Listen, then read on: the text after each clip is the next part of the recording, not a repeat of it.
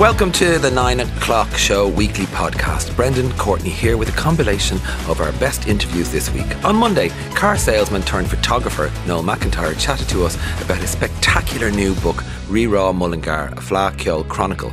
On Tuesday, I was joined with the impressive Dr. Abeba Birhane for all things artificial intelligence. We chatted to the brains behind Vacious, Ireland's answer to shapewear, sisters Mary Tierney and Sinead O'Brien. Thursday brought us filmmaker Ken Wardrop on his new documentary, So This Is Christmas, which highlights why Christmas isn't a joyful time for all. And on Friday, the City Library in Cork gets a special donation from Jessica Marbe, who honours her late husband with the slow camera exchange. That's it for this week. I hope you enjoy the podcast. During the summer, Mullingar hosted its second Fleadh in as many years. And while many spent the festival making memories, a photographer spent his time preserving them. Last week, he released his book, Rerá Mullingar, a Fleadh Cheoil Chronicle, a book of original photography which showcases the town, the music, and the human spirit in all its glory. Noel McIntyre, you're very welcome. Thank Thanks, you. Brendan. Thank you for having me. Delighted to be here. I'd say you're delighted to have this book in your hand now, are you? Yeah, I am. It's been a labour of love uh, and it's been a hectic two months really uh, getting that, and uh, you know it all had to happen in two months because. The now, just to say that's unheard of in terms of publishing, right? So yeah. you got the you, you you you decided to do this on August twentieth. Yeah, because the Fleadh this didn't year. finish this year. Yeah, wow, yeah, that's amazing. And it's it's funny to say that that's unheard of, but that's actually the way I roll. I don't. There's no rules in, in what I do, so I don't. I don't look at the rule book to see how long does it take to publish a book. I just say I have to get it done and I have to get it out for the Christmas market, which means I need it in Mullingar, and it only arrived last Friday. Congratulations, congratulations! And I have to. I'm holding it. It's like it's a it's it's a, a bigger than an A4. It's like a small A3. Beautiful coffee table book. Rerá Mullingar, a Cheoil Chronicle, Noel McIntyre, and amazing. It's it's a really well Thank produced you. book. So I have Thank, to say. So even though the short time, you, have nailed it. You've done really well the, the, before we get dive into it, I love the story about when you first showed Joe Kinnear the, the, the brains behind the Fleadh, mm. the book, and mm. he was like, "Could you change the cover now and put put instruments on the front?" And tell me about that story. Well, uh, you see, um, while uh, while we set the wheels in motion with the, I chose a designer, a guy called Eamon O'Sullivan in Kenmare, and uh, while those wheels were really rocking at hundred mile an hour, I then ha- had to decide on uh, launching it and, and trying to, to get some momentum there. So I thought, uh, who better to contact other than Joe Kinnear, and I set up a meeting in the Mullingar Park Hotel only about six weeks ago and I said, Joe. Um, just explain to people who Joe Kinnear is. He's the man behind the Cheoil. Yeah, yeah, Joe is the chairman of the uh, Westmeath branch of Comhaltas, and he, uh, well, practically single handedly uh, brought the Fleadh back to, to Mullingar. And he, he himself and uh, Willie Penrose and Colette Lynn actually were the three people behind it.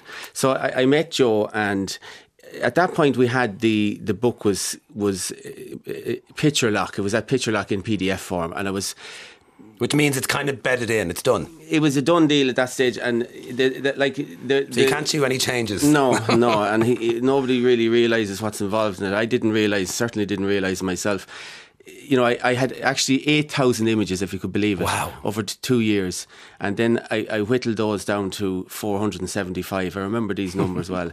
And then when I got it to 175, I got uh, a, a, mate of mine to print two sets of postcards, each image. So you could show some. Yeah. So I could lay them out all on the floor. I had them pinned to the wall.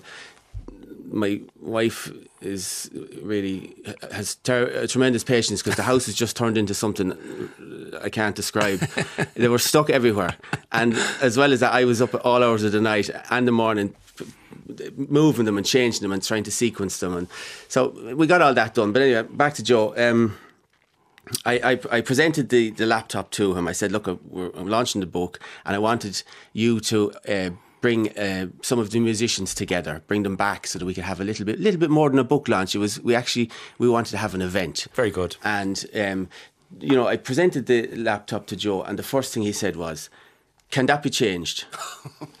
and uh, I looked at him and I said, "No, no, no Joe, that, that can't be changed."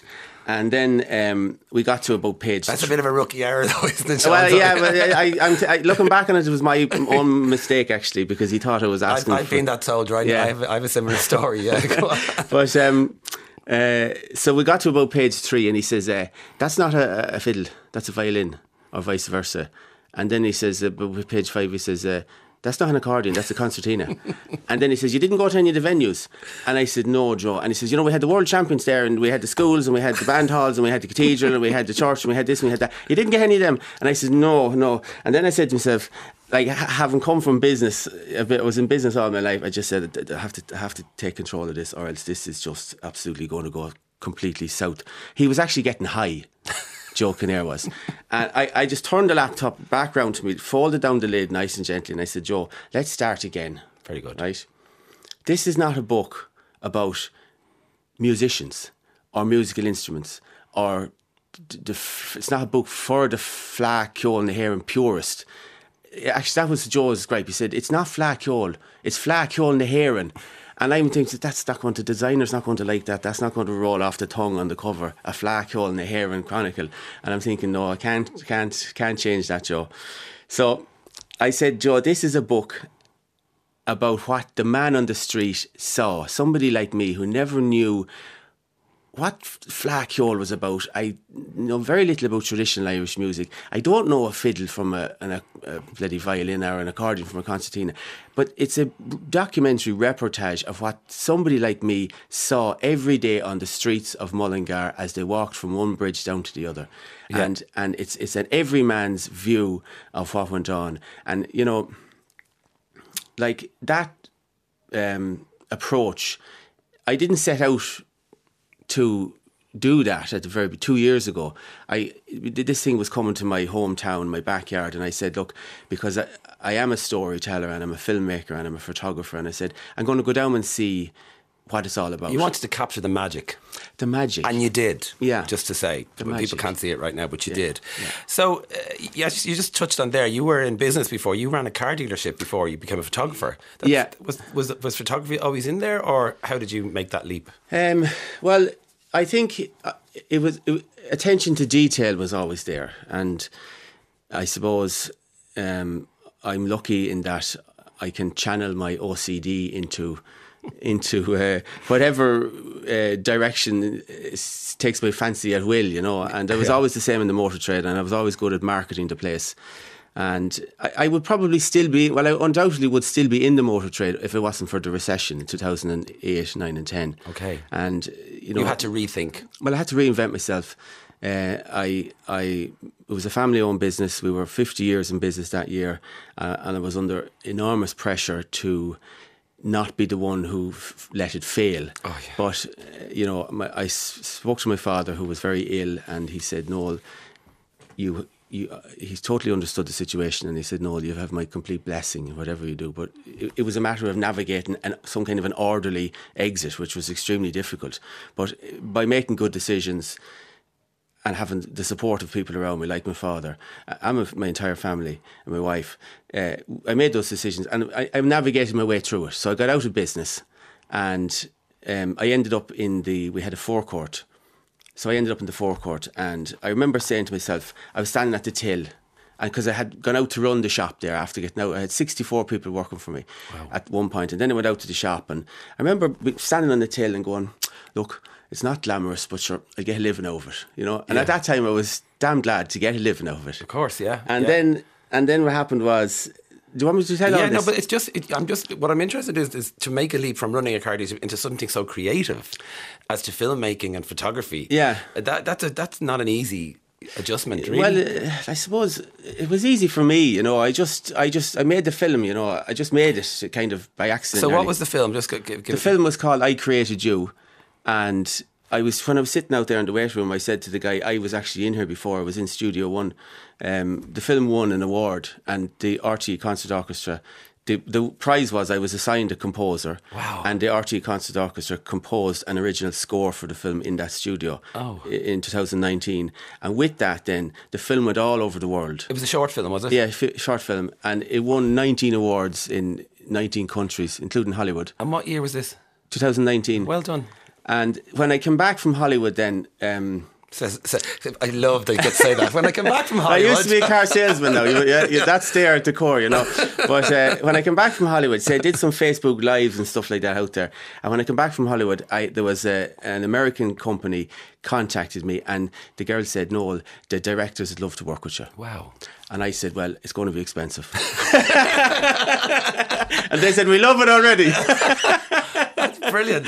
So I, I made a documentary for them. Uh, they were 40 years in business, and that was the first commercial job I did, and I've been doing that ever since. Congratulations. That's And- really wonderful. Yeah, thank you, thank you. Um, uh, you also started the Mullingar International Film Festival. Yeah, well, that was actually. tell me about that. That was on the way home from Hollywood, and I was sitting on the. I was sitting. How many on, times can you say Hollywood Well, in one I- interview? I, I was sitting on the aircraft, and I just, I would just remember sitting there on my own, and I just remember going, "Oh no, I know what's coming next." I just, I just knew. I, I didn't. The whole um, film festival scene was new to me. I Yeah. never, never even knew such a thing existed. Yeah. And um, so uh, we, I came home from that place uh, in um, September, and uh, we started to plan. I assembled my team. So I have a good team of people around me, you know, and uh, I think with a good team, I always say the, the magic can happen when you have the right people that believe in you and you believe in them. So now let's go back to the book. So, uh, where did the journey begin? You're from Mullingar, obviously. You, you know of the Fleadh. So, I, I was really interested. Uh, Comhaltas Ceoltóirí, uh, Naharan found it, it, the event in Mullingar in 1951, but Yes. it wasn't hosted there since 1963. So, it, the, you, obviously, Joe and his they brought it back to Mullingar, which is a big deal. Yeah. But you had no real involvement with with. Uh, No, no, you know, I didn't. It's like I said, I hadn't a clue. You know, Joe Kinnear had been telling us all that there's going to be those streets are going to be full of people, and he says you're going to have to knock out the windows so they can get the pints out. There's- There'll be thousands, millions of people, and you know, And he was right. none of us believed him. Oh, really? And he was going around knocking on doors, trying to tell everybody how big it was going to be. Well, he has me. There was meetings and committees, and there was a thousand volunteers involved. I mean, Wow. it was an amazing thing. But on on the Monday morning of the first day, two, 2022, I drove into town. And the guards had very kindly reserved a spot for me to put two bollards in in a place there that I was able to just get the jeep in there. And uh, I, I stepped out, and I, I just right in front of me was this little girl had set up her stall. Wow. It's the first photo in the book. I saw it. It's And, fantastic. you know, I just said to myself, "Oh my God, proud to be Irish." and then throughout that day, then I began to take little mental notes. I have it here. of- just, she's about eight, isn't she? Yeah, And she's selling she's selling crisps and sweets. And all drinks Isn't and it lovely? Yeah, it's the cutest thing in Yeah, her driveway. Yeah, and, and I just said to myself, and I took mental notes and I took notes. So as these images, as these little magic moments uh, began to pop out, and it, it was like a, it was a chaotic scene down there. It was, I described it as a cacophony of sound and vision and people and an assault on the senses. But yet, I was able to pick out the detail amid the chaos, and you know you, your eye is like any muscle. It's it's the more you exercise it and push it and hone it, the better it gets and the sharper it gets. Wow. And over the two, like it's it's a fact. Over the two years, my eye became really really sharp, and I began to my approach began to solidify. And you know, within a few days, I had a very very clear approach as to how I was going to record this, and I do think it's completely unique. Even the the the the technical details of how I took the shots, it's just unusual. You know, I shot them all wide open, and it's not normal in street photography. So there's a sort of a there's an influence from my filmmaking experience there. There's a cinematic look to to the images, and also uh, there there there's there are memories of what the man on the streets saw, and I, So, I- what? Give me some examples. What did you see? well, there's a there's a photograph there of a rogue guitar string that Yeah. caught my eye, and you know maybe there was a string that was 18 inches long coming out of the end of a guitar, and it was just boinging away there. But the guy, and I thought to myself, what's the What's the story behind that? And and I, well, he obviously he's in the middle of a full flight and he broke a string and he was able to just whip one in in a second.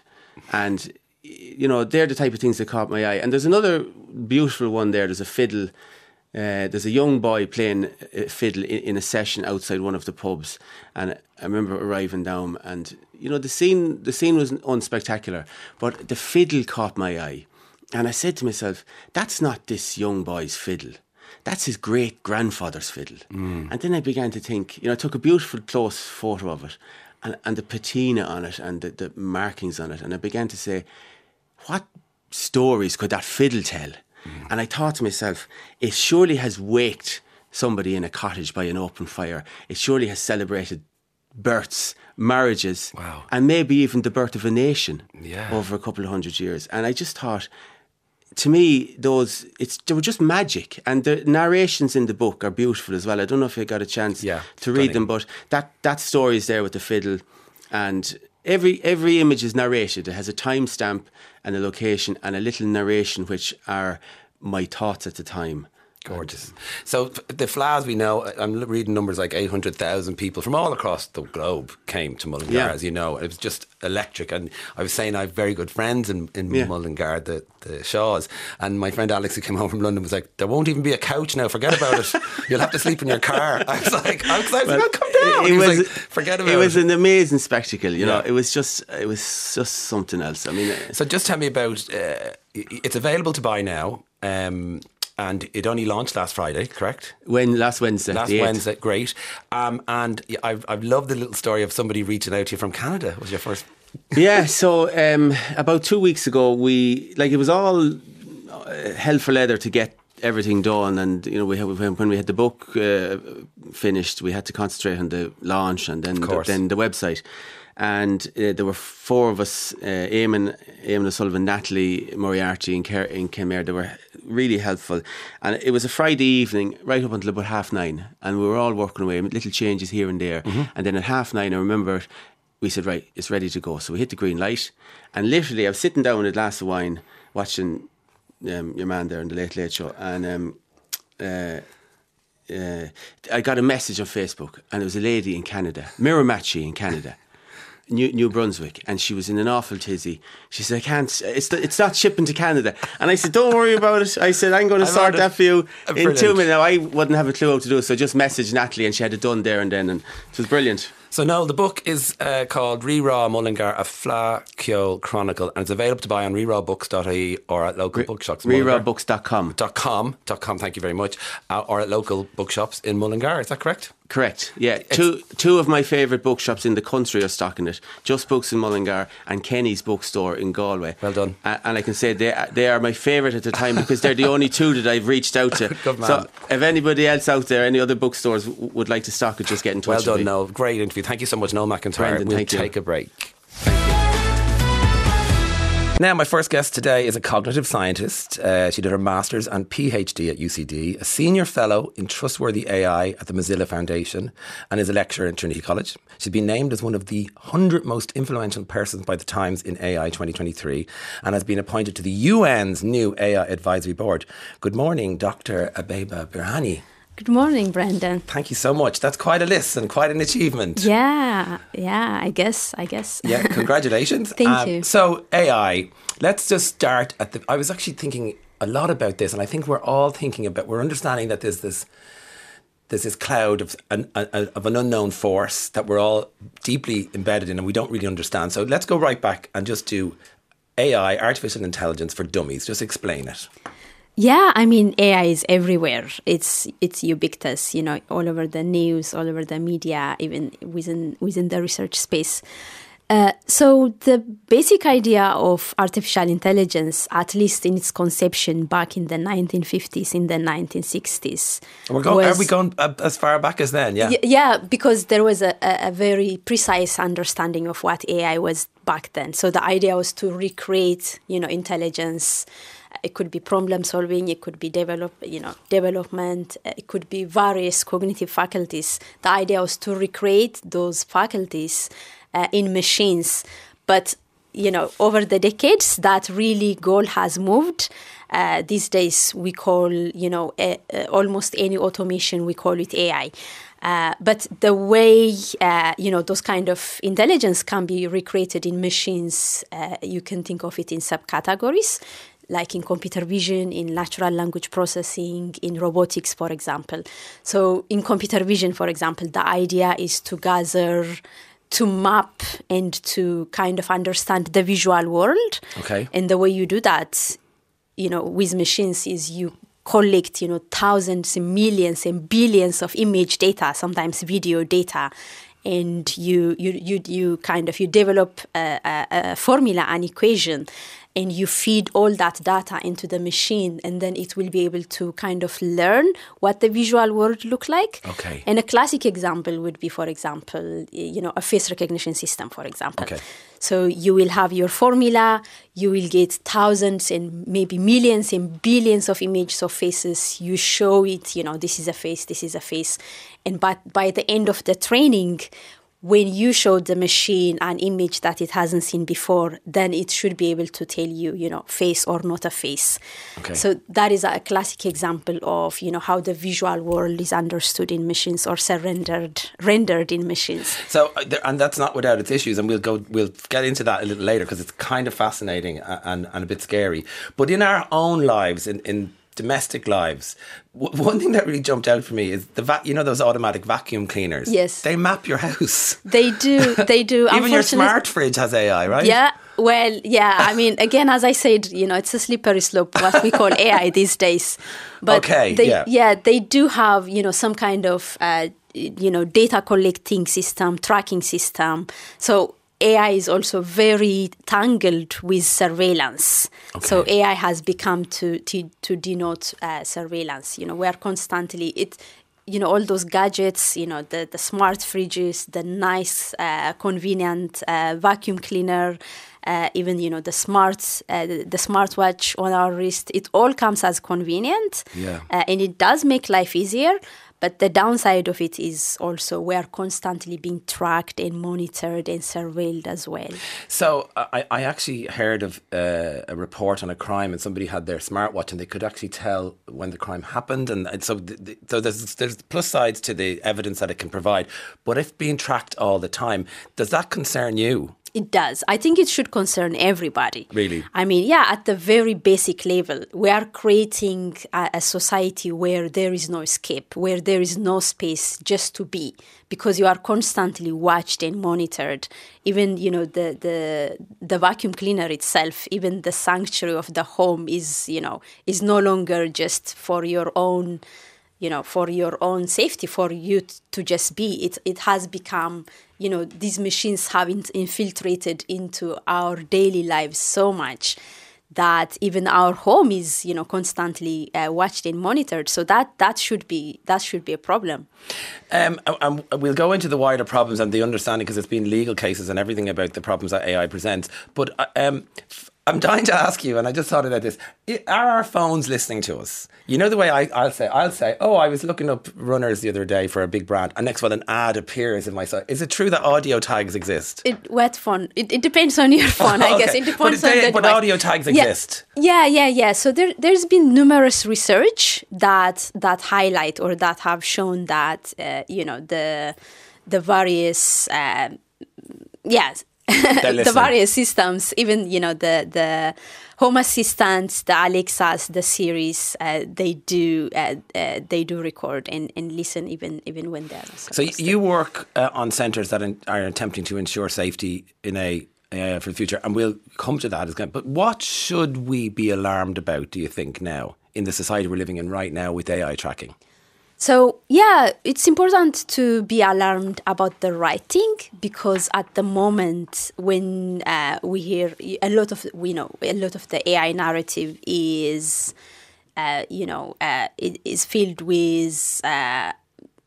Unrealistically overhyped understanding and uh, kind of sci-fi like abstract things that we should worry about. So you hear for it. So there is this understanding that ai is this you know uh, sci-fi kind of terminator type of stuff that is going to you know kill all humans or uh, you have this narrative of you know long-term impacts of ai where people think that you know, eventually we won't be able to control AI, and that should be a worry. But all that is really unwarranted. All that is more of a theory, more of you know a sci-fi rather than rather than uh, the reality. I actually heard, and, it was a, on a on a daytime uh, BBC show, and it was uh, uh, somebody interviewing an AI specialist. He was being quite sensational, but saying, you know, if you had an AI booking app.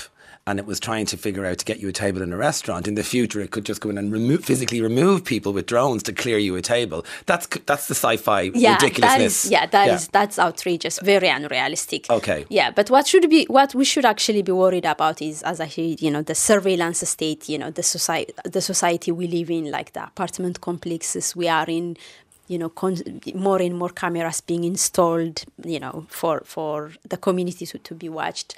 Uh, so the the surveillance that comes with AI is what should worry us, and what uh, and other things such as you know, even though AI is portrayed as this magic bullet, as this perfect thing that understands the world, that can figure everything out, that can solve any problems, in reality, most of AI is full of failure. It's full of problems, and really, yes, yeah. Uh, and explain that to me a bit more. How, how is that the case? Yeah. So, for example, you know, it, there is a whole field uh, area uh, called, you know, uh, adversarial perturbation, adversarial attacks, where, uh, for example, for a computer vision system, you can train a system to recognize, for a, for example, a face, and you can tweak, you can change a tiny pixel of an image.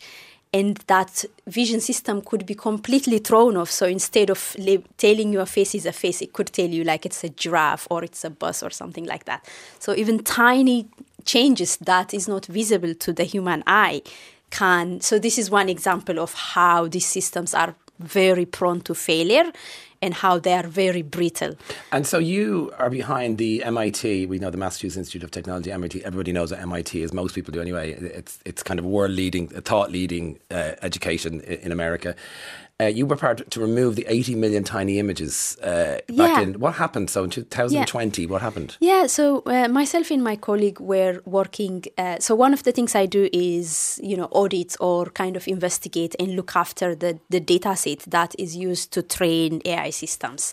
So back in 2020, my colleague uh, and myself were auditing uh, a, a data set called uh, uh, it's one of the biggest data sets called ImageNet. I mean, one of the best standard, I think gold standard data sets for vision, at least at the moment. Uh, and then we uh, uh, we landed on this uh, 80 million uh, tiny images data set, and it was never audited before, and the data set had, has existed for Can over I ask 10 that, so years. Just, just in terms of uh, understanding, so that data set, it was used as an image recognition data database. It was used as a training material for computer vision systems, and hundreds of academic publications were published based on it. And MIT had assembled, you know, and curated that dataset for over 10, 15 years, I think.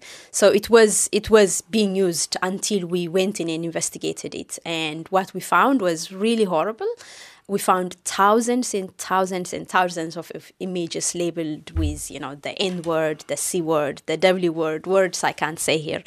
Uh, so uh, the next day after wow. our research came out, yeah, uh, the MIT apologized and, and, withdrew it. This is the thing, you know. So how did that happen? Because it's unaudited, yeah. it's unregulated. I mean, most data sets are so auditing data sets is not a thing. It is becoming a thing now because we really are pushing for it. Uh, but yeah, we don't pay as much attention to the data set that we are training our AIs with, wow. just as much as we pay attention to the, the AI itself. And intrinsically, this leads us, and I'm aware of this for some other work that I've done.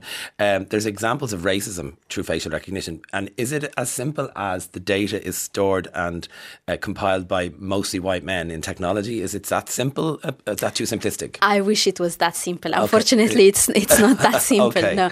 But the quality of the data set does definitely contribute in the performance of the AI model.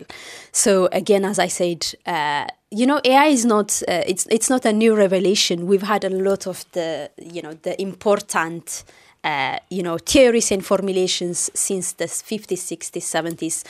But what really pushed the AI revolution, what really made AI, you know, an everyday item is the availability of large-scale data sets thanks to the internet. Okay. So it's only over the past 15, 20 years that AI has become a thing. And that's thanks to the internet that allows, you know, for, for the sourcing, for the harvesting of huge billions, sometimes even trillions tokens of data sets to train AI systems. So, so let's bring it down to that case in America, Robert Williams in America, who uh, there's been six arrests so far in America, all due to errors in facial recognition. Can, so that's very alarming, isn't it? Yeah, yeah, yeah, yeah. So I'm an academic. I look at the data sets, I examine the models, uh, and you know my findings often show that facial recognition systems in general they don't perform as well on darker skin toned you know images as to lighter skin toned images. This has been this has been known for years now. In 2015, uh, Google's photo app labeled you know uh, black people as gorilla. That was a big outrage. In 2018, we have a canonical research by Timnit Gebru and Joy Buolamwini coming out and showing that uh, they audited three face recognition algorithms from Amazon, Face++, uh, and IBM, and they found that the performance rate was huge. There is a huge difference. So there was up to 35% error rate for darker skinned women, whereas for lighter skinned men, the error rate was 0.8 it was uh, 0.08 it was under 1% so i have to ask why why is so that? partly due to, to due to the dra- training. Not everything can boil down to the dataset, but partly due to the, the training dataset. Uh, again, you know, the training dataset, because it comes from the internet and because the internet is a really ugly, nasty place, that really kind of encodes historical and societal biases. Uh, so when we scoop that dataset from the, the web and use it as a training material, we also take you know the, the, the problematic historical biases in racism. That's fascinating. Along with it. Now, um, then there's been uh, issues in relation to welfare assistance in, in a Dutch scandal broke as well. Tell us about that. Yeah, yeah, yeah. So I mean, uh, when we apply these these uh, AI systems for example, in law enforcement, going back to Robert Williams, you know, these error uh, error margins or these error rates are not just theoretical; they have a downstream actual impact on real people. So people, due to errors, are being arrested. Uh, also, for the same for the Dutch welfare system, they uh, used an algorithm to help them assist in identifying uh, fraudulent claims from from welfare claimants. And what they found was it was disproportionately punishing people that are at the very margins of society.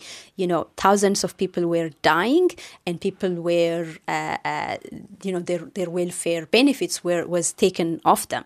Uh, and again, they found out uh, the algorithm was uh, uh, grossly incorrect, and they discontinued that. you have the same case in 2020 with in the UK with COVID. The UK government decided to use an algorithm to allocate grades for A levels, and they found that you know grades were not allocated based on the merit of the student, but rather the air code per the location of the students. So students from the wealthy uh, uh, air codes were receiving much higher grades, wow. for, and students from the uh, poorer areas were rece- were pu- punished for it. Now, Again, this was discontinued. Okay, so this is terrifying. Let's be honest. Yeah. Okay. So we can face recognition get you arrested. Uh, using algorithms to determine whether or not you're entitled to welfare could have. The, the, there was fa- people were sent bills of over hundred thousand euro. So it can get things wrong. But luckily, it been, often gets things often, wrong. often, okay. Yes. But you've been named as one of uh, the hundred most influential persons in AI in 2023 by Time Magazine. Congratulations! Thank you. Thank you and so that's much. Obviously, with the view to trying to fix some of these issues that might be presenting themselves. Is that true? Yeah, my contribution, I don't build AI. My contribution really is critical. Uh, I point out, you know, the, these error rates. I point out the, the, you know, the failures in functioning. I point out the bias in, in the data set. I, I point out how, you know, all these really stagnant uh, negative stereotypes get encoded and exacerbate get exacerbated in datasets. That's my contribution, and I guess you know, uh, time uh, naming me as uh, one of the persons there uh, shows that this kind of critical work is also valued as well as uh, you know building models. So there are and there are other po- positives associated with AI, healthcare, climate. There are other areas that it is working in. Would you say? Is that fair to say? yeah. I mean, yeah, I will take any, you know, AI is working with uh, in in any domain with a big bucket of salt. Okay, so you're you're uh, on the United Nations as an um, advisory board on this. I have. To, should we be very afraid? No, no, no. No, we okay. should be glad. Okay, good, we should be glad. good. Yeah, the UN assembled this body uh, to kind of help draft regulatory directions. So we are working on, you know, outlining the the harms, the risks, and the kind of regulatory. Uh, uh, development that needs to be uh, that needs to be looked after. That needs to be. And how did you get interested in it? Now you're you're an adjunct lecturer in Trinity, and uh, how did you get involved in, in, in this area? Uh, so I I'm a I'm a cognitive scientist by training. Love that. So Fascinated by that word. I love it. So I'm not really I'm not a computer scientist. So Oh. yeah, and usually it's computer scientists that do this kind of work. Uh, uh, but I was uh, as I was doing my PhD at UCD, uh, co- the cognitive science program is run by the School of Computer Science. So I was in a lab full of you know software developers, machine learners, and I'm always curious, you know, uh, nosy around, you know, w- what data are you using, where where does it come from, you know, how did you taxonomize it, and so on. So that curiosity led me to look at more and more into data sets and to critically examine, you know, these kind of AI models that we are building that are supposed to capture, you know, human behavior and human action. Uh, so, yeah, my curiosity arose. and yet you have a, a, a brilliant uh, knowledge of clearly of it. But as a as a human on the earth, is there any one tip you'd give to me to say how to sort of be conscious of AI and how to use it in your life in a positive way? Is there any one thing you could say I can do? Yeah, so there is a lot of you know inflated claims about AI. There is so much overhype. So question everything, anything you are hearing. If it sounds too good to to to be true, it probably is true. Uh, and yeah, in terms of surveillance, it doesn't. It's not inevitable. We don't have to be sub. We don't have to subject ourselves to it. We can resist it. So we can avoid. Uh, we can use various techniques to, to avoid surveillance, and we can also actively resist it. Thank you so much, uh, Dr. Abeba Birhane. I've really loved it, and we'll chat again. I'm sure. Thank It's you so much. such a pleasure. Thank you for having me. Thank you. Let's take a break. Recently, the Dublin streets were lined with people queuing, queuing as the Kardashians' uh, range of shapewear, Skims are called, landed in Brown Thomas. Skims is the name of the brand. Shapewear doesn't uh, obviously share as many eras as other fashions, and uh, it was probably down to Spanx being the only name on the block for a long time. Well, Vacious, like vivacious without the v, is Ireland's answer to the new generation of shapewear. And in our Limerick studio are two sisters responsible for it. Mary and Sinead, good morning. Good morning. Hi, Brendan. How are you? How are you? I know you were supposed to get to Dublin, but you have a couple of sick young ones, is that right? I know it's the time of year now. Everyone is getting it, Listen. but sorry we don't get to see your lovely face in person. Ah, but listen, we're, we were chatting online anyway last night, all excited to see exactly. each other. We're delighted to be here. So, uh, this is a very interesting business story. It's also a very interesting social story around uh, a body shape. Um, But also, just go back a step before we start talking about shapewear. Give us an idea of who you are, Sinead, because I followed you anyway on Instagram. It's called Sinead's Curvy Style. So, That's tell me about your journey into fashion. Thank you. So, yeah, Sinead's Curvy Style was born in around uh, 2013. Um, I started, I suppose, blogging um, was the word back then. Yeah. Um, when it was really only the likes of Suzanne Jackson, like the Queen, you know, herself Yeah. was probably the main person doing it back then. So there wasn't many doing it, and I, I always found that I had a love for fashion. And with my my, I suppose my niche was that I was on the curvy side. I was a size 20. I still am, and everybody used to always say, "Oh my God, wow, how do you always look so good?" Almost like it was a mystery. You know, you can be curvy and still look good. And it was like you should start a page and show other women that might struggle with their shape and show them how they can look good. So I was like, okay, um, I'll take uh, my hand at trying um, to do a blog, and that's where I um, started Sinead's Curvy Style. And from there, I would just it was just pictures back then. You know, I'd just share pictures and write a little about how I'd put an outfit together, and then it was really just my friends and family. I'd be like, "Ma'am, will you throw me a few likes there on Facebook?" You know, it was really just that. That's, at a, the that's a good Christmas card. Throw me a few likes. I like know, yeah, exactly.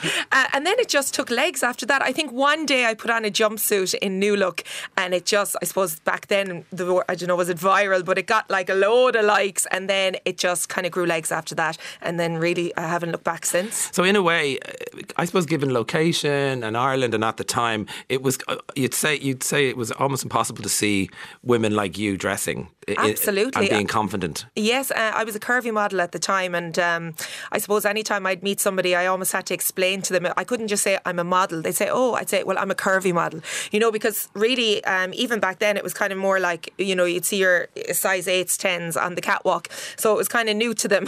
so now it's very different. Obviously, it's amazing how things have changed so much since then. But um, and hats off to you. You've been part of that change, and you should be you should uh, take you. take credit for that. Absolutely.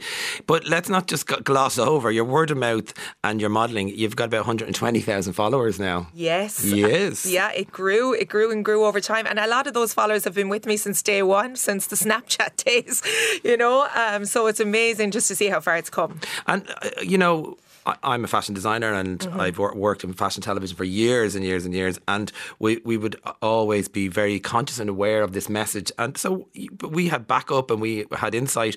Where did your confidence come from? I always say to people, like, you know, confidence, you're not born with confidence. It's something that grows within you. And as somebody that had to obviously just start modelling um, with my own, I suppose, my own background into it was just having a love for fashion. But I was definitely one of those girls. I remember going shopping with my mum and I'd come out of, like, say, River Island in tears because mm. I say, oh God, nothing would fit me, you know? And I used to get so frustrated and she used to be so upset for me. And then um, I suppose I just found a way to kind of, it made me work harder for fashion. It made me kind of have to play around with fashion more because it wasn't easy, as easy for me as it was for my friends to go in and get a dress. I always had to kind of, um, you know, change things around a bit to make make myself feel good and look good in clothes. And with that, then over time, I guess I just said I I want to help other women um, feel this way because I know I feel good now. And uh, and after that, then it just a confidence just I suppose grew inside me, and then I kind of just kept going from there. And the modelling started. You won a national competition to find yeah. and the, the the new. I mean, I'm not even entirely sure I like using the word curvy anymore, but however, yeah. to find a new model for the face of tempted. So tell you what, what year was that? That's right. My God, that was about 2014, 15. That was the, there's Mary. I forgot about that. Mary. Hi, Mary. Sorry, we know you're there. that that definitely put me on the map in Dublin, and it's an amazing shop in Dublin. Rosemary Kearns is her name, and um, she's still there now, looking after women up to size thirty. And from there, um, I, I, that was when I kind of really got a name for myself, I think, and um, just started to kind of get my name out there more. And I'm interested about when you actually started modelling. You, you, you're, you're, quoted here as saying you would turn up, and they'd say, "Well, you have a lovely face, haven't you?" Or yeah, and they wouldn't have clothes. I'd or, get that a lot. Oh. They'd say, uh, you know, I'd say to people I was a model, say, "Oh, she's a lovely face." I'd be like, "What about the rest of me?" you know. But when I used to do fashion shows, yes, so I would do fashion shows and I'd be raring to go and I'd have all the confidence in the world. And I found myself um, left in the back of the room when all the other models were going out because a lot of the shops, unfortunately, would say, Sorry, we don't have your size. And I was like, What the hell did you bring me here for? I mean, they're the ones losing out, you know, because I was ready to go out there and, and show everyone and, and sell. sell. you yeah, know. Yeah. Um, and left, and I was left there. And that's when I just said, You know what? Um, I'm going to start my own range and Brilliant. go from there. Brilliant. so, so, and just, I, I know you, you, is your mother terribly supportive? Do you have a lot of support? Yes. Like, so if you go off when you're young and you turn up and you're left like, you know, the, the, the, fledgling swan at the side of the runway and everybody else has gone off sailing. How do you find that grit in yourself to, to keep going? You know, it's very impressive. If anything, it just pushed me to go more because, Did it? you know, absolutely. Because I, I wasn't hurt by it. Like, I mean, years ago when I was when I was younger, I was upset, but I was a different person going into these fashion shows. I knew that I was curvy and I knew I had something to offer, and I knew that it was just as I said, those shops were missing out. Um, so you know, I, there was a few shops then that would come and they did, they were able to dress me, and you could see people's reaction when I would come out. You know, they just were so excited to see your everyday size. You know, uh, and I hate the term real women. I believe we're all real women of all shapes and sizes. But I mean, they would love to see a size 20 come out because you're just representing um, so many women. Yeah. Um, so it was great. No, you're amazing. It's amazing. and so, um, another element to this is, is your is your business story. And um, so you grow your audience. You know, there's so many uh, negatives we hear about uh, social media, but there is the upside of connecting with an, with an audience and connecting with customers and connecting with people like minded people, which is what you've achieved through your Instagram. So then you decide to uh, launch your own shapewear brand. Yes, and that's when Vacious was born. Um, I, I, I suppose I was a, an influencer for the last 10 years, and it just seemed like, you know, it was the next step for me. Um, you know, I had been kind of um, plugging everybody else's brands and um, supporting all of their fashion brands, and, and I loved it, and it was great to build a name for myself with so many brands. But I mean, the obvious choice for me was to kind of bring out my own product, and it was always going to be shapewear. Always. Now, uh, for anybody who doesn't know what shapewear is, I'm going to let you explain it. Yes. uh, so shapewear is basically like a second skin. You want it to just accentuate your curves. You know, obviously it kind of has this perception of, oh, it's going to make me look two sizes smaller. I mean, if you go down a size and you don't want to breathe, that's possible. But shapewear is all about um, kind of making you feel good, supporting you, just giving you that confidence. It's like the foundation to your wardrobe, and it's the it's it's what begins your whole outfit, what ties it all in together. So if you've got your favorite dress, you pop on your shapewear first. You know you're just going to feel that little bit more secure, and it just makes you feel good. Um, for your occasions, for uh, you know, we have our everyday shaper now as well. There's just so many different types and styles um, that you can choose from that it's Brilliant. just a second skin. Uh, Mary, I'm going to bring you in in two seconds. I just wanted to back you up there. Mm-hmm. Say, when I'm styling women for a, a, big occasion, a lot of fabrics we would use are a bit clingy or a bit, you know, they're just in terms of the Yeah. actual fabric. So shapewear can actually just leave that, let the fabric skim gently so it doesn't cling or get stuck or feel uncomfortable. Exactly. Mary, you are, uh, are you the first business owners in your family and you're the, you're Sinead's sister and business partner? Yeah, so I'm Sinead's older sister. Great. Um, but my dad would have been a business owner. Okay. Um, he had a he had a pub. So I've always worked with him. I've always kind of I was the most hands on. I think of the three of us. I just drank dad. in the pub, Brenda. so Mary does the, Mary does the heavy lifting. Go on, Mary. yeah. So yeah, um, so we learned from him. Sinead definitely has my dad's um, attitude, confidence, and risk taking. Mm-hmm. So she's. I mean, you need to be a risk taker in if you want to do well in business. Whereas I kind of, I I think hold her back a little when she needs to be held back and and I'm there to push her when she when she needs to be pushed.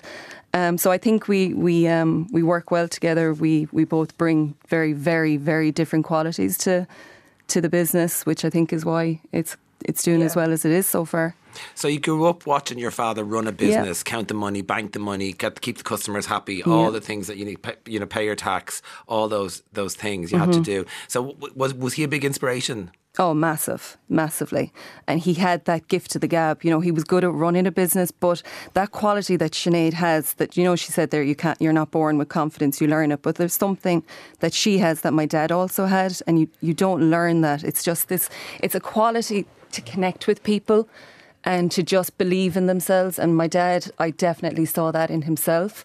And Sinead definitely has has that as well. So yeah, it's nice to see that come through her too. he kissed the Blarney Stone, I think, definitely. I, I, you weren't far behind him now, in fairness, that's for sure.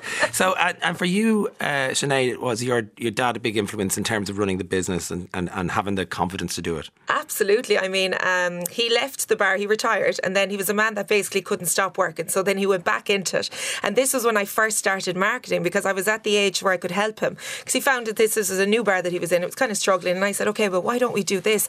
And I remember going on Facebook and habit, uh, creating an event.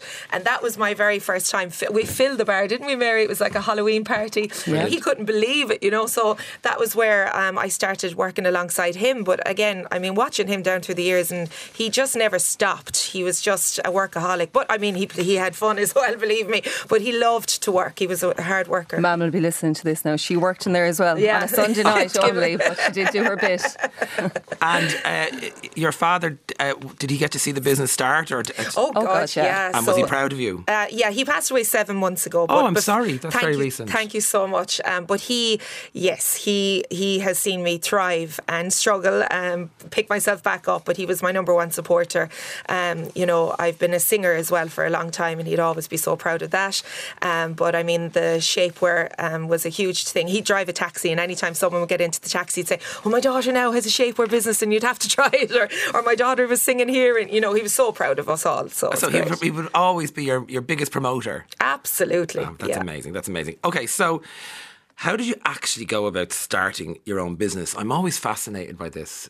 Well, I suppose um, initially it was down to starting my own shows throughout the country. So, as an influencer, I had a big following. And again, I was probably one of the first ones with, like, say, Pippa and Suzanne that did um, these uh, road shows, I suppose you could call them. But for me, we started in Limerick.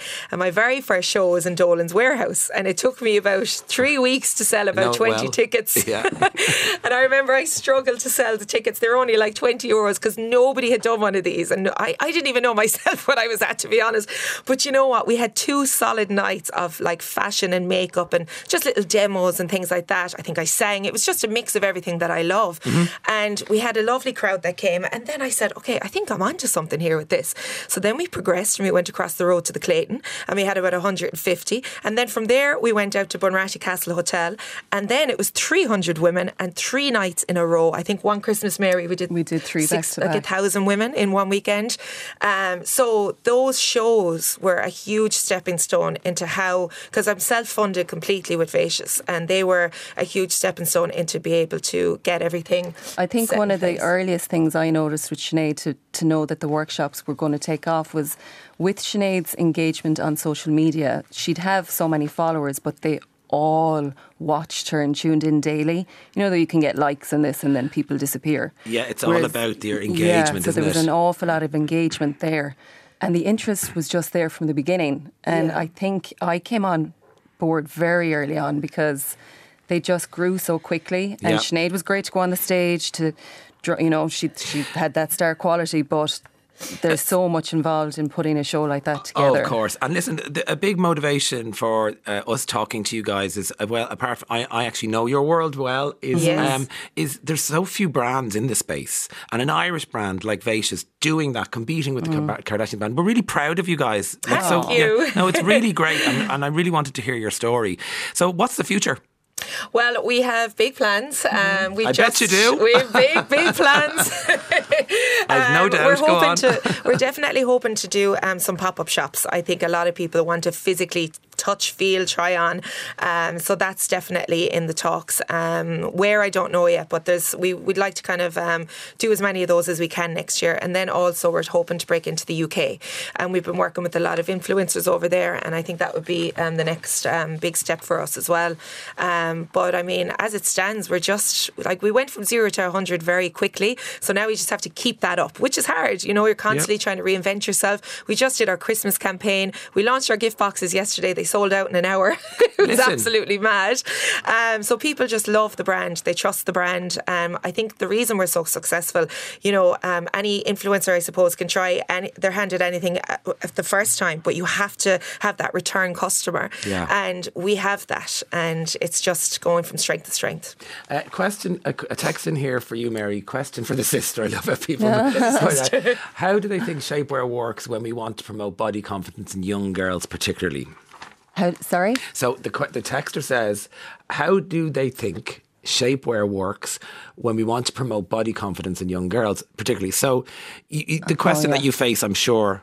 All the time is it if you're putting people into shapewear, is it questioning body confidence? Well, do you know what? It's funny. My two girls um, have seen Sinead from day one, and they see that Sinead is confident regardless of what she's wearing. So that confidence is there. So it doesn't it doesn't come into the shape. And I know myself, I'll wear an awful lot of the everyday stuff that Sinead does. So the everyday vest is a piece that I'd wear regularly um, because it gives you a lovely smoothing effect and it's a lovely it's a lovely piece to wear and it's not all about sucking it sucking in the tummy and you know hiding what you have it can help you actually to embrace and to show off what you have.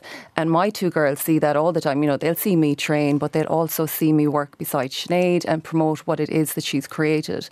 And I think we've we've combined those two things very, very well actually. Sinead, you you've faced this question a lot as uh, you know as the inventor of this and the start of the conversation. I'm going to give you the last word on that. Well, I think, I mean, for me, it's, you can think of this how you want to. I mean, at the end of the day, Shaper does serve its purpose and it is to kind of, you know, accentuate your shape. But that that's a very important word here. It's all about accentuating what you have that's already good.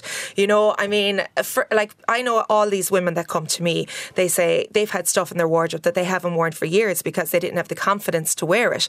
So, you know, regardless of it, like saying, okay, it makes you look slimmer, it just makes you feel better and it gives you that like little bit of an extra pep in your step. And for me, that's a win win because when I see these women coming to me and how happy they are, I know I've done a, a good job, you mm-hmm. know? So I Listen- definitely think it's just bringing that confidence into people's lives. It's a brilliant Irish business story, and you are both incredible. And I wish you Thank the best you. of luck. So it's Vacious.ie or Vacious on Instagram, and you are give us your handle again for Instagram. Sinead's curvy style. Canadian Curvy style, and uh, you'll have to beat the 120,000 followers Yes. to get noticed. But do don't be afraid to DM. Listen, wish you the best of luck. And Thank you brilliant, Thanks so and, much. And, hope Christmas goes really well for you, and see you both soon. Thank you so much. so Let's much. take, Take a quick care. break. Now, my guest is a documentary filmmaker that people would describe has a distinctive charm and style to his work. You might remember His and Hers was the name. It featured a cast of 70 people talking about love and relationships. More recently, Making the Grade told stories of piano players all over Ireland. And he describes his latest offering, So This Is Christmas, as by far the most complicated of his documentary films so far. And he joins me this morning. Ken Wardrop, good to meet you. Good to meet you. I'm delighted we're talking about Christmas. Yeah, we're not allowed, but we are. But we're not. But we are. Well, I I the- know it's a no-no, but No, it's not really because actually what we did was two kind of Christmas warm-up stories, getting us gently into it, and and this for me. Uh, I watched it. I you sent me a screener last night, and it's in cinemas. I think tomorrow. Yeah, It is? Yeah, yeah. November 17th, nationwide? Yeah, nationwide cinemas tomorrow. I, I can't tell you how important it is to go and see this film. I have to say, from an Irish perspective, from a Christmas perspective, from a global perspective, from so from a human perspective. So my partner was in the bedroom at one point in the film. I'm not going to tell at which point because there's a couple of spoilers that I won't give. I was sobbing. You, you made me cry in a beautiful way because at the end I felt really uplifted as well. So why did you decide to make like your your your past is so checkered in what you, you choose to make uh, documentary films about? Like you're really amazing. Like I watched uh, Un- Undressing Mother. Uh, uh, brilliant, genius. You get your mother naked. I mean, it's just amazing film, right? What did you? What was it about Christmas that drew you to this? Right. Well, okay, Brendan, you're going to make me cry on this journey because I didn't realize I was going to talk about my mum. Just do my but- job, Ken, just do my job. Good man. Well, look, I have to say, uh, the idea was uh, I've had it a long time, to be honest, because uh, my gran passed away on Christmas Day when I was 12 years of age, and I think that affected. Our Christmases for quite some time after. Yeah, of course. So mum would always begin the kind of Christmas season with a dread because it was a lot about her memories and she was very close to her mum. Yeah. So, uh, needless to say, that you know, the empty chair at the Christmas table was just uh, a reminder of you know the realities of life and the circle of life, of course. And uh, so it was a time of memory for us. So I, I think when you're looking around as a filmmaker, like I have so many ideas that come and go in my head, but Christmas sort of has always stayed with me, and little things have come back into play. Now, obviously, we're all very familiar about the commercialization of Christmas and how we've lost that battle. There's no point even thinking we can try to tackle that one. But I know a friend of mine who lives in Scandinavia who's, you know, a well to do person, has everything she needs in life. Four kids, and she knits her presents for the ah, kids every in the lead up to Christmas. For And- kids? yes, Or poor kids? Oh, I know exactly. Well, you see, that's the problem. Another jumper, woo! Yeah, but their expectations are that's what they're getting. Oh, so they see mom knitting from early October at the TV or whatever, and it's kind of a beautiful thing to know that she's invested all this time in this little m- moment and gift.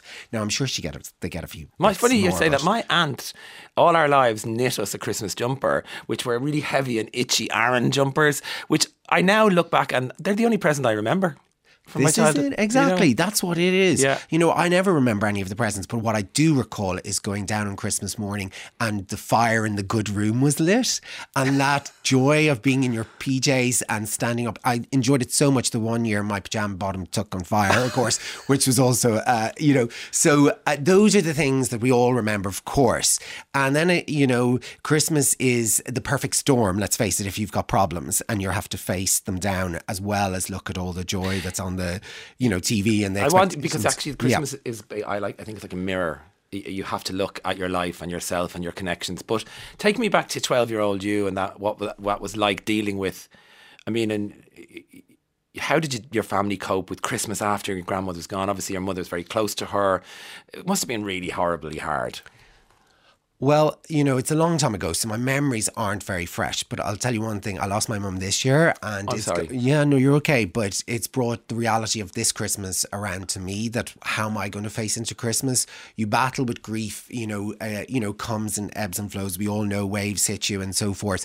But in Christmas, it's it's going to hit in. It's going to kick in. You know, Christmas was about she. Mammies make Christmas. Let's face it. So when your mammy's gone, there's something. It will always be different at Christmas time. So it's no wonder that my mum, when she lost her her dear mum, that it was going to affect her. And then of course, because she's the centre of all our lives and made our Christmases. You know, we're farmers. Dad, you know, in the you know, mum was the centre of everything and prepared her. So obviously, if that was done with a tear in her eye, and when I say tears, there were more than you know, uh, it just would leave a little bit of a darkness, a dark cloud. Now that lifted in time, of course, but at twelve, and my brother would have been nine. You know, that's quite a, a you know an age that you do recall, and you know it has. So, uh, and obviously, listeners haven't haven't seen the film, but I'm really struck at the poignancy of your Christmas, having watched your film, and you worked last Christmas. Y- you Yes, you- I was with. the- you were filming all last yeah, Christmas. it was actually a really interesting scenario because you're never really faced uh, with documentary filmmaking. Well, I haven't anyway. Uh, with a deadline, and so we had to shoot it all uh, in the lead up to Christmas, and we were with one of our families, obviously on Christmas Eve. We couldn't be with everybody, and that was really poignant to leave that family and say goodbye, and know that we were going home to our families and our, you know, we all have struggles. Let's face it, but this particular family had, you know, it was a momentous kind of moment in their lives uh, the following day. So uh, yeah, look, what a privilege it was to be with people and share in So, some of their stories. It, it, like it's not to be skimmed over your connection to Christmas and your. Oh, yeah. and my own mother now is in a nursing home this Christmas, and we are trying to navigate that. We don't know what to do. We're all killing each other. Do what? Do we, do we go in there? Do we take like? So it's. Oh, I it- share. that- Sorry, my mum was in a nursing home. It's very so- difficult, right? Yeah, and you I love the it. honesty of this film that Christmas is not perfect for everyone. So the story follows five, I suppose, units. It could be a solo Yeah. family. So tell me about uh, the, the the story. Well, look, I won't tell you much about. I won't go into individuals or whatever, but it is about the lead up to Christmas and the struggles that people face, and these are anything from you know struggles, financial woes, uh, you know, tackling grief, loneliness is such a big thing at So well Christmas. done. Yeah, so you have to. So we found characters from all over the place, and you know, we just told their stories. Now, I have to say, we're only with people for ten minutes. It's only a snapshot of their lives. These are multi multi-dimensional people. We just pop in to their worlds at Christmas to see how they're feeling. Yeah. And we all understand that that's just a little, it's a creative documentary. You know, I had to uh, create the narrative. So I uh, follow them in the lead up to Christmas and across those uh, moments that we all know when you put up the Christmas tree, you go out and you buy your present. There are key moments across it. You order your turkey, you know. And I have to say, we're talking about all the, uh, you know, sadness in the film, but it's uh, peppered with lots of Oh, it's humor. loads of funny. So uh, Yes. is it Annette? I, I thought I Yes. love with her. She's so funny. She is a glorious character. Isn't what she? a gem. We were so fortunate to find Annette because, you know, she unfortunately when I when I think we the day we met her or um we she reached out to us. She hadn't met a human being in three or four weeks. She couldn't get into town because she doesn't have a vehicle or anything. So she's really stranded. She uses online shopping. You know, thank goodness she's able to maneuver her way around the internet and stuff. So, uh, but she's had, uh, you know, a, a hard life. She talked uh, in our conversation, she always talked BC. And I was like, what the hell's BC? Annette? And she said, before COVID. And her life was so completely different before COVID. Wow. And I think it's sort of interesting if I'd done this film be- before COVID. I wonder, would it have been as sort of, I don't know, there was an air. Uh, It felt different out there. I don't know why. And I think we all talk about it. I think our mental health struggles in particular have escalated since that period. So, anyway, poor Annette has had, um, you know, a litany of problems since uh, COVID. And it really has restricted her. And that means she has become uh, reclusive, you know. But so we drop into her life, and we just she is such uh, a deep thinker And and, she's so funny. And I mean, she is. I suppose she'd forgive me for she. I hope she'll forgive me for saying this, but she's the Grinch in the in the cast, so to speak. But she's honest. She's honest. I love and her. She, you know, and she's got such great attitude to to life as well. And I think when you talk about this film, what does uh, ultimately come through is resilience. Yes. and hope. Yeah, and, and and just to reassure people, it's really worth the watch because there's a lot of joy and hope and positivity out of trauma and difficulty. People just get on and, and in a beautiful way. So Annette, Annette really shone to me. So I hope she's listening because I love you, Annette. You're amazing. Um, and even just things like the only person she sees is the grocery delivery man. Ugh, those people are amazing as well. To, they're frontline workers, so fair play. But I think the young families will really stand out as well to people. Like, Everybody, everybody is is incredible. Their stories, but uh, Roxy's family. Yes, I mean, tell us a little bit about them. Well, you know, when you go out uh, on a journey like this, you have opportunities to meet different people. And I had the pleasure of meeting Jason in uh, his home in Abbeyleix for the first time. And I don't think I've ever sort of felt in the presence of an angel before. I'll get emotional here because Jason is such a Good man. wonderful, good man. And himself and Roxy obviously had the most beautiful relationship. I can only imagine what love shone out of that house. So I just, it was, we clicked straight away. And unfortunately, he had seen uh, Cocoons, a project that I'd made for RTE back in the day. And uh, he uh, and Roxy had shared that experience. So I think there was something that connected us or some sort of serendipity about that Yes. moment because he felt comfortable enough to talk to me and we shared and we were with uh, Anne Marie, fellow colleague, and we just cried around that kitchen table and obviously it just felt right for for Jason to be part of the project. So Jason lost his dear wife Roxy to cervical cancer the uh, February before. So this was going to be uh, his and his boys. They've got two boys. Their first Christmas together. So it was incredibly raw, incredibly. Uh, you know, it was such a honor to be present with them, and hopefully, I know they're so proud of the film and their involvement, and uh, I hope there was some cathartic experience from it. Um, but as I say, you know, as a filmmaker, you know, every so often you get these opportunities in life. And you began this conversation by saying this was complicated. It really was an emotional journey for me to go on. And uh, going home on Christmas Day, I was so grateful for what I had on my own table and the people around me. And um, and as Jason says in the film, it's the greatest gift we have is time. And I felt so blessed to have that time with my mum, for example. You know, like you, we had to consider what to do. We I would have spent the Christmas morning with her, got the hugs, the kisses, love, and that was what Christmas was about. It didn't matter the present I gave. She was never going to. She was going to go up on the shelf or something, you know. Yeah. But it was that cuddle to say I love you dearly, and you know, and uh, he says yes, that beautifully at he the end. does. You know, the only thing we really matter, the only thing that matters is is you give each other time, your time, and if he'd have known how little time he had, but with her, with her, but he is so open. Uh, and and he keeps reminding us that he's doing it for her memory, for his boys who are only young boys, like seven and eleven, I think, aren't they? And they Yep. eight and twelve, and they're so strong. The little boys are so gorgeous. It's it's so powerful. And and what it the message I have to say that I get from it is, it, she would really love it. You know, oh, I that's think- lovely to hear, she Brendan. would really Because. Yeah, I feel a responsibility, Yeah. obviously, to Roxy's memory, as would Jason. Yeah. But I think from the reaction, we had the honour of a, a premiere there down in Cork at the Cork Film Festival, and there was such such warmth and love in the room afterwards. It was palpable, and that was lovely to see. And I do hope Irish audiences go out to see it. Like you know, I don't want to, but it's like it is an important film because there is. is a message deep down into it. Why, you know, It really is important. I really, I really believe people have to see this film.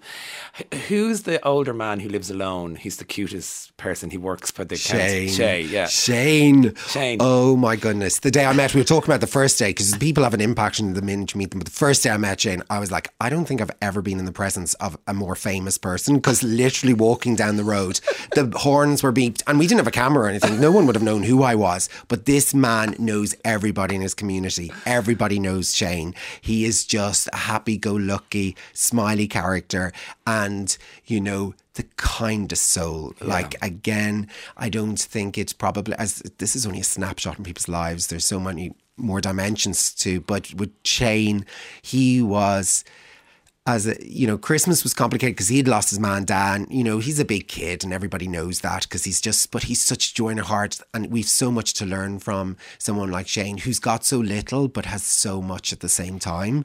You know, in life, and he it just he just oozes uh, charisma. And he lives screen. alone with his little dog. Yes, and he puts this Santa sign out for the dog, and it's just the cutest thing. You might get a doggy treat if you're lucky, but he's ha- he's happy. He's a happy man. He's so happy. Yeah. And is and he goes about his business. He's he's just ticking over, you know. Uh, but I suppose, again, for someone like Shane, Christmas is a reminder because he sees the fancy Christmas trees going up across the town. He walks everywhere, so he sees everything. Yeah. And he sees the families all curled up on the sofa and something, and he's going home to an empty house. So I'm sure he's having those feelings. Yeah. You know, and again, going back to the genesis of this film, you know, I have a family member who put herself under so much pressure coming up to Christmas with her two kids and single mom and really tries hard and wants to give everything to her kids that she adores. And yet I am here, a gay man without kids, and I'm looking at her going, You don't realise you've won You've the won. Chris you know, You- you you've got it. the boys with you on the sofa. They won't remember the presents again. yeah. yeah. They'll remember the cuddles they get with you. And actually, in the film, the young mum with the, the three kids, oh god, she's just amazing. And th- i- i- she she she complains about her financial situation. Obviously, it's tricky, but she does a disco with the kids, and they absolutely love it. There's just this magic moment that you just caught, and their kids just dancing around the living room and just have, and they remembered it, and they talk about it. It's wonderful. It's really magical. That's it. Yeah. Who doesn't remember dancing around the kitchen with their mammies? Yeah. Like when a song, this is a memory that it sprung out. So when Loretta said that's what they do a tinsel dance every Christmas, they call it their tinsel dance, and it has to be to Joe Dolan. You know, and I was like, oh, could we not choose a Christmas song? No, no, the kids wouldn't understand. The tinsel dance is to Joe Dolan. Brilliant. So, you know, and that's what they will, my goodness, they will remember that in their 40s. Yeah, they yeah. did the tinsel dance. What a great idea just to have this moment. I, I don't think I've ever seen a version, an honest, open, real, real version of Christmas that you've told um, that I, re- I personally really relate to. I find I someone says Christmas is for kids. That beautiful woman says Christmas is for children, and I've always sort of stood by that as well. And I, I kind of stand by that, you know, because it's certainly not for me to go to mass anymore. I don't. I mean, I'd go if Mum begged me to go, and of course I would be respectful. Um, but you tell a story that actually Christmas can show a mirror back on our lives that can be kind of difficult to look at. Would you agree? Yeah, Yeah. that's a fair point. I think it is. It will be a difficult watch for some people because it does. Um, it raises issues Yeah. that are familiar to all of us because we all have our struggles. and at Christmas, maybe we try to hide them, but obviously they're always underneath the surface and they will, resur- you know, they do come up to the surface. And I think you're right, there is a mirror there, but it is sometimes really important for us to see that, Oh, to acknowledge it. Yeah. To there is no shame in that. But there's There is- also strength in numbers, right? Yes. So to know, to understand that there are other people who are lonely, there are other people who eat Christmas on their own. I, I had a Christmas day, I must tell you, and I really thought I'd love to have captured it. Dad had just died, mom was at home, I had gone for dinner, and I live a few minutes away, and I really wanted to go into my own bed. The Jack Russell climbed up on me and puked in my hair, and I was like. Happy Christmas, Brendan. This is, this is how it goes. Well, this is- it's yeah, yeah, yeah. Someone put a mirror on. The, so it's not great for everybody, and I think y- you would just acknowledge that, and it's just to even say it's a difficult time for people, and it's okay to say that now. It is, especially this in November, mid November. We can prepare ourselves for the worst, can't we? You know? Yeah. And we got so blessed, didn't we, with the weather in the film? We have a beautiful scene Oh, yeah. with the snow and and you know, I have to acknowledge because we're talking about but we had the wonderful Emer Noon who composed the music. Oh, it's brilliant. Yeah, we were very fortunate, and, and Narian Van Mail did the photography. So it is it for me. It's uh, it's uh, the next step in my filmmaking career. If Oh, you know, it's I- an I- exceptional piece of film work. Uh, Oh, it's an it's it's actually it's an it's a genre defining, and for me, it's like what is it? It's like I, epic kitchen sink. It's like you know, it's like it's, what when is when is the sequel? You know, it's just a, it's a it's a proper it needs to be seen in the cinema. I agree with you 100%. That's it's a beautiful big view. Um, and it's a shared experience. Yes. And cinema should be a shared experience because you just said that mirror. When we go out of the cinemas and we've only had two public screenings, but it's the conversations in the foyer afterwards about people talking about what they related to, which will be very different for each character, you know? So I think that there is cinema at its best, you know, where it is a shared beat. Lovely text here, Brendan. Thank you so much for covering the Christmas documentary story. It it's called So This Is Christmas.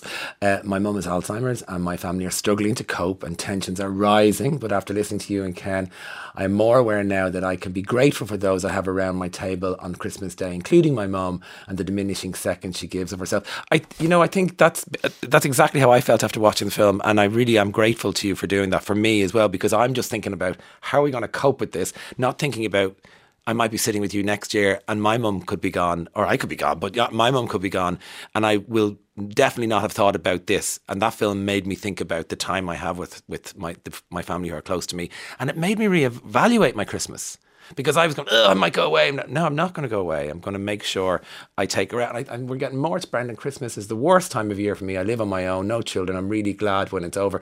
Rosemary, we, we, we hear you, and, and you have to go and see this film, and you won't feel so alone. Was that your? Was that how you started uh, the idea? No, I don't think I went out with this intention. And in fairness, it was meeting the characters. You know, Jason said to me that day I met him, Ken, however bad it is this Christmas, we still have to have hope. And he, and I remember, and like you, you know, I wouldn't be a, a regular churchgoer, but the priest that opens the film. Brilliant. Yes, he explained to me about Advent, you know, as being a season of hope that we are looking forward.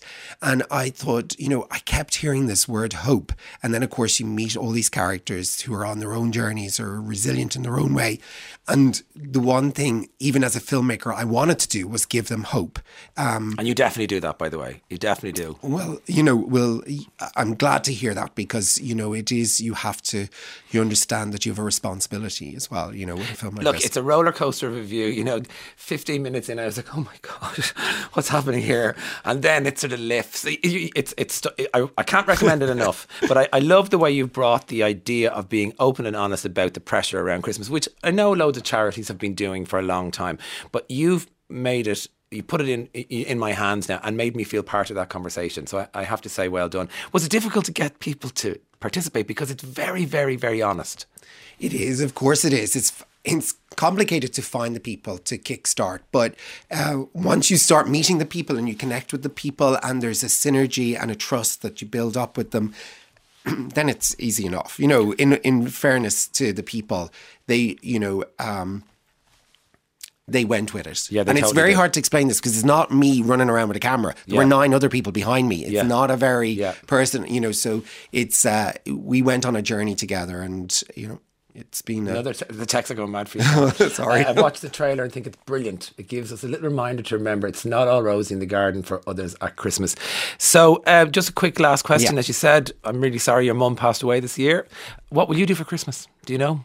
Well, fortunately, I'll adopt a mum because my partner's mum will come for Christmas and the family, and we'll have a lovely warm I can see. I can see a documentary called "Adopt a Mum." Thank you so much. Uh, uh, so this is Christmas is out in cinemas tomorrow. My guest this morning is an artist and educator and a big fan of libraries and has made a really special donation to the City Library in Cork called the Slow Camera Exchange. And she joins me this morning. Jessica Marbe, good morning. How are you? Very good. Thank you, Brendan. Thanks for having me on your show. Thank I'm you. excited to talk to you. I'm excited to talk to you. So tell me the Slow Camera Exchange. Uh, what is it and, and why did you set it up? So, the Slow Camera Exchange is a partnership with the Cork City Library and also with Cork Film Centre. And it's a project that um, is allowing access to analogue photography. Um, so, we have kind of a few strands and ways that people can engage. There's a strand for individual artists to borrow cameras. We've made some of the cameras into kits that facilitators and So, artists. so hold there for a second, right? Because I, Okay. I, so I, I kind of get it now, but the slow camera exchange and just just the bit between that and explaining analog cameras to to the listener. So just explain that bit for me. Okay, so an analog camera is a camera um, where the light exposes the image onto film The cameras we grew up with. digital The- format. The, cameras we grew up with. That's fair enough to say. exactly, Yeah, yeah, yeah. Would you say old-fashioned cameras? Um, No. yeah, that could be a way of Yeah, yeah, it. yeah. Um, but there's kind of a new trend that they don't seem so old-fashioned anymore. Hundred percent, there absolutely is. Yeah. So, uh, you have donated a lot of camera, slow cameras, and is it okay to call them slow cameras? Well, we've called the whole project the Slow Camera Exchange because I just like the concept of slow. Okay, yeah. um, we're in a very fast moving time. I agree. I think analog photography gives us a chance to, it's a lot more considered process than digital, although I, I love digital photography. And you know what? well. You just struck a chord at me. You know when you see somebody at a at a monument or on a, in Santorini and they're taking hundreds of pictures with their iPhone. What I Yeah. I, I, I turned into this kind of crazy man who goes, you know, those ca- pictures have to be stored somewhere, and that they are bad for the environment because they do get stored, don't they? So actually, Yeah. slowing down is actually good for the environment as well. Yeah, and people tend when they're using analog photography when the process is more considered. Um, usually, people frame one really good shot and take one really good considered shot rather than a hundred images. Okay. Um, So tell us about how the slow camera exchange came about. so my husband, who passed away um, five years ago now, sorry. he was an avid photographer. He was crazy about cameras. he loved the look of cameras. He loved the feel of cameras, and he loved making images. Um, and he was a bit of an obsessive collector Oh, of really? cameras. So every all the travels we were on, he'd be in flea markets and little old vintage shops and second-hand places looking in corners for unusual cameras. Um, so it was something he was really So, excited Can about. I ask, was it his hobby or his job? Um, it was his hobby. Oh, very good. Okay, so he was really Yeah. into it, really passionate. Yeah, yeah. So a little bathroom in our downstairs was converted into a dark room. Wow. And he would build his own cameras. He'd find like lenses maybe belonging to a piece of printing equipment or a surveillance helicopter and would combine lenses with different camera bodies or build boxes to combine lenses with. Wow. So he was always building and inventing. Um, and he had bits of equipment from all over the world. We both like to travel. So you, you so we, we call this the Herman Marbe camera collection. Is that correct? yeah. How many cameras yeah. are we talking? So in the um, collection in the library, there's about 60 cameras. Wow. And some of them are for loan as individual cameras, and some are on loan as kits that people can, artists can bring to groups and engage groups in processes, learning to use the camera. So each kit has a different type of camera. Some are medium format, some are standard like 35 millimeter cameras, some are little fun plastic pop cameras, you know, where you get four images or nine images on one image or fisheye lenses. So there's a real range of um, some cameras are very expensive um, and very um, technical and specific pieces of equipment, and others are really fun, cheap pop cameras. Right. So there's a whole variety, and Herman loved both. He loved the unexpectedness of like a blur or a glow that might come from like a plastic lens, and he also loved the precision of images from really high quality lenses as well. So- So, he wasn't. I guess I'm hearing in your voice you're quite into it as well. Well, I kind of watched him for years and was with him as he took lots of images. so I kind of feel I was part of Yeah. and, and, and we kind of consider considered ourselves always as creative collaborators. We both worked in the arts, um, and we all we always talked about our creative processes and influenced our each other's creative processes quite a lot. So um, he was definitely much more skilled and had like the type of brain to go into the technicality of it. Um, but So- yeah, I kind of feel like I journeyed through lots of processes with him. I can hear taking that. images I t- you with t- him. Yeah, yeah. I can. You helped him build a collection, basically. Well, I journeyed with him as he did. And. I was actually the person who introduced him to the darkroom back when maybe 25 years ago when I was in art college. Really? he visited the darkroom with me one day um, when I was just learning darkroom processes. And yeah, just immediately he caught the bug and started taking images and yeah, he went much further with it than I did. I found other ways of creative to express myself creatively. Um, So before you tell me about the actual stage that people can do, can you tell me a bit more about Herman? Actually, what was he like? Um, oh, it's hard in a in a short time to um, describe a whole person and a whole Yeah. life. Um, but Herman was um, he was a very curious person. He had um, lots of different areas of interest. He was an avid reader. He was interested in art history. He was interested in philosophy. He was interested in science. He um, first trained as an electrician, then as a nurse, then as an alternative health prac practitioner, and then worked in the worked in the arts, um, supporting people with. Um, considered to have intellectual disabilities with their creative processes. He had a strong curiosity and um, he had a very specific way of thinking about engagement with creativity. He never considered the people he worked with to have disabilities. He considered them as creative collaborators who had very specific ways of seeing the world. And he was really curious and excited to see their creations. I'd say one of the words that would sum up a big part of who Herman was was curiosity. um, and he had a way of of pulling together like different people and different ideas and different concepts to create something really interesting. He sounds amazing. Um, so he brought his photography to a lot of what he did, and a lot of the work he did. The group of artists he worked with went by the name of the Gasp Artists. Um, and yeah, he used to. They had been in like a a day centre, like a service for people with intellectual disabilities. But his vision was to be in the city centre, where the artists would be part of the cultural life of Cork City, which they did become. Um, so yeah, they did a lot of visual arts projects, and often his photography came into it as a way of engaging with people and a way of creating conversations.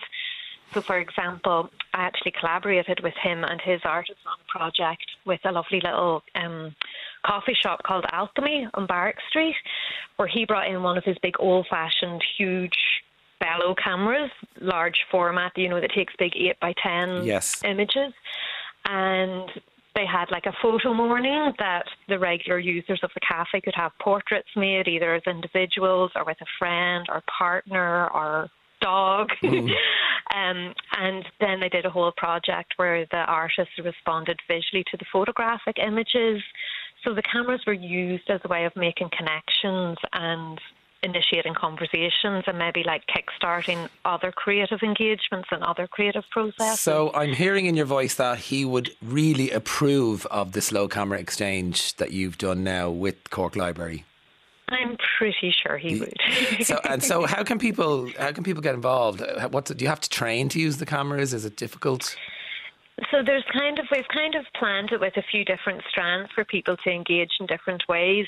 So the individual borrowing individual cameras is kind of aimed at artists who have some experience and some training Yeah. in analog photography. So not not a whole degree or anything, but have some experience of having hands and learning how to use the camera, Yeah. or even being able to prove that they've self-taught Yeah. um, how to use the cameras. So that's kind of um, the camera club strand of it, where artists are going to use the cameras and exchange their stories and experiences with the cameras. Yeah. Um, and then we have the camera kit, and the idea is that artists can borrow those cameras to engage with community groups. But alongside that, the library service, um, who are just incredible in what they do, and they have been putting on programs. So we've already worked with groups of teenagers. We've worked with a 55 plus group up in the Hollyhill Library. Um, coming up now, we have an artist who's exploring um, you, growing plants and using like inks or using like colour and making inks from plants and looking at how to combine that with more sustainable photographic processes. So she's initially working with artists. And then the plan is early next year to do a public workshop to share some of the methods that they've been exploring. And I was going to ask you about that. Is it difficult to get film processed and printed these days? How does that work? Not really. There's lots of places that you can send it off. Um, I'm sure in Dublin there's places you can walk in easily to leave your film. Um, I think there's still a lovely place up on, um, is it John Gunn's on Camden Street? Okay, so there is places to get film processed. Yeah, there are places you can walk in, and then there's lots of places you can post and have film processed. It's a wonderful idea, and people can get more information at the website, which is slowcameraexchange.com. Is that correct? Yeah, and there's a little button to sign up to a newsletter if people are interested in hearing what workshops might be coming up or how to get involved. And you- we and I- actually I- have a I read here it's all about accessibility and inclusion, so it's open to everyone. Yes, yes. And there's different there's kind of different access points for different people. Some people will be through directly accessing the cameras, others it will be through workshops and being supported to engage with the cameras. Brilliant. So we actually have our next induction for um, artists who want to use the cameras coming up at the start of December. Um, where an, an artist, Artem Trofimenko, will introduce all the cameras and let people put their hands on them and get you. A texter here is just saying you can, Conns cameras in Dublin do Fujifilm and Kodak, and there's, and there's, there's Kodak uh, shops that print film as well. So there's plenty of ways yeah. to get a print. Yeah, so uh, the uh, Herman Marbe camera collection now available at Slow Camera Exchange, and you can get information at the slowcameraexchange.com. Uh, Jessica Marbe, thank you so much for taking our call and the best of thank luck with. Thank you so much for taking time to talk with me. Really thank enjoyed you. it. Text 51551.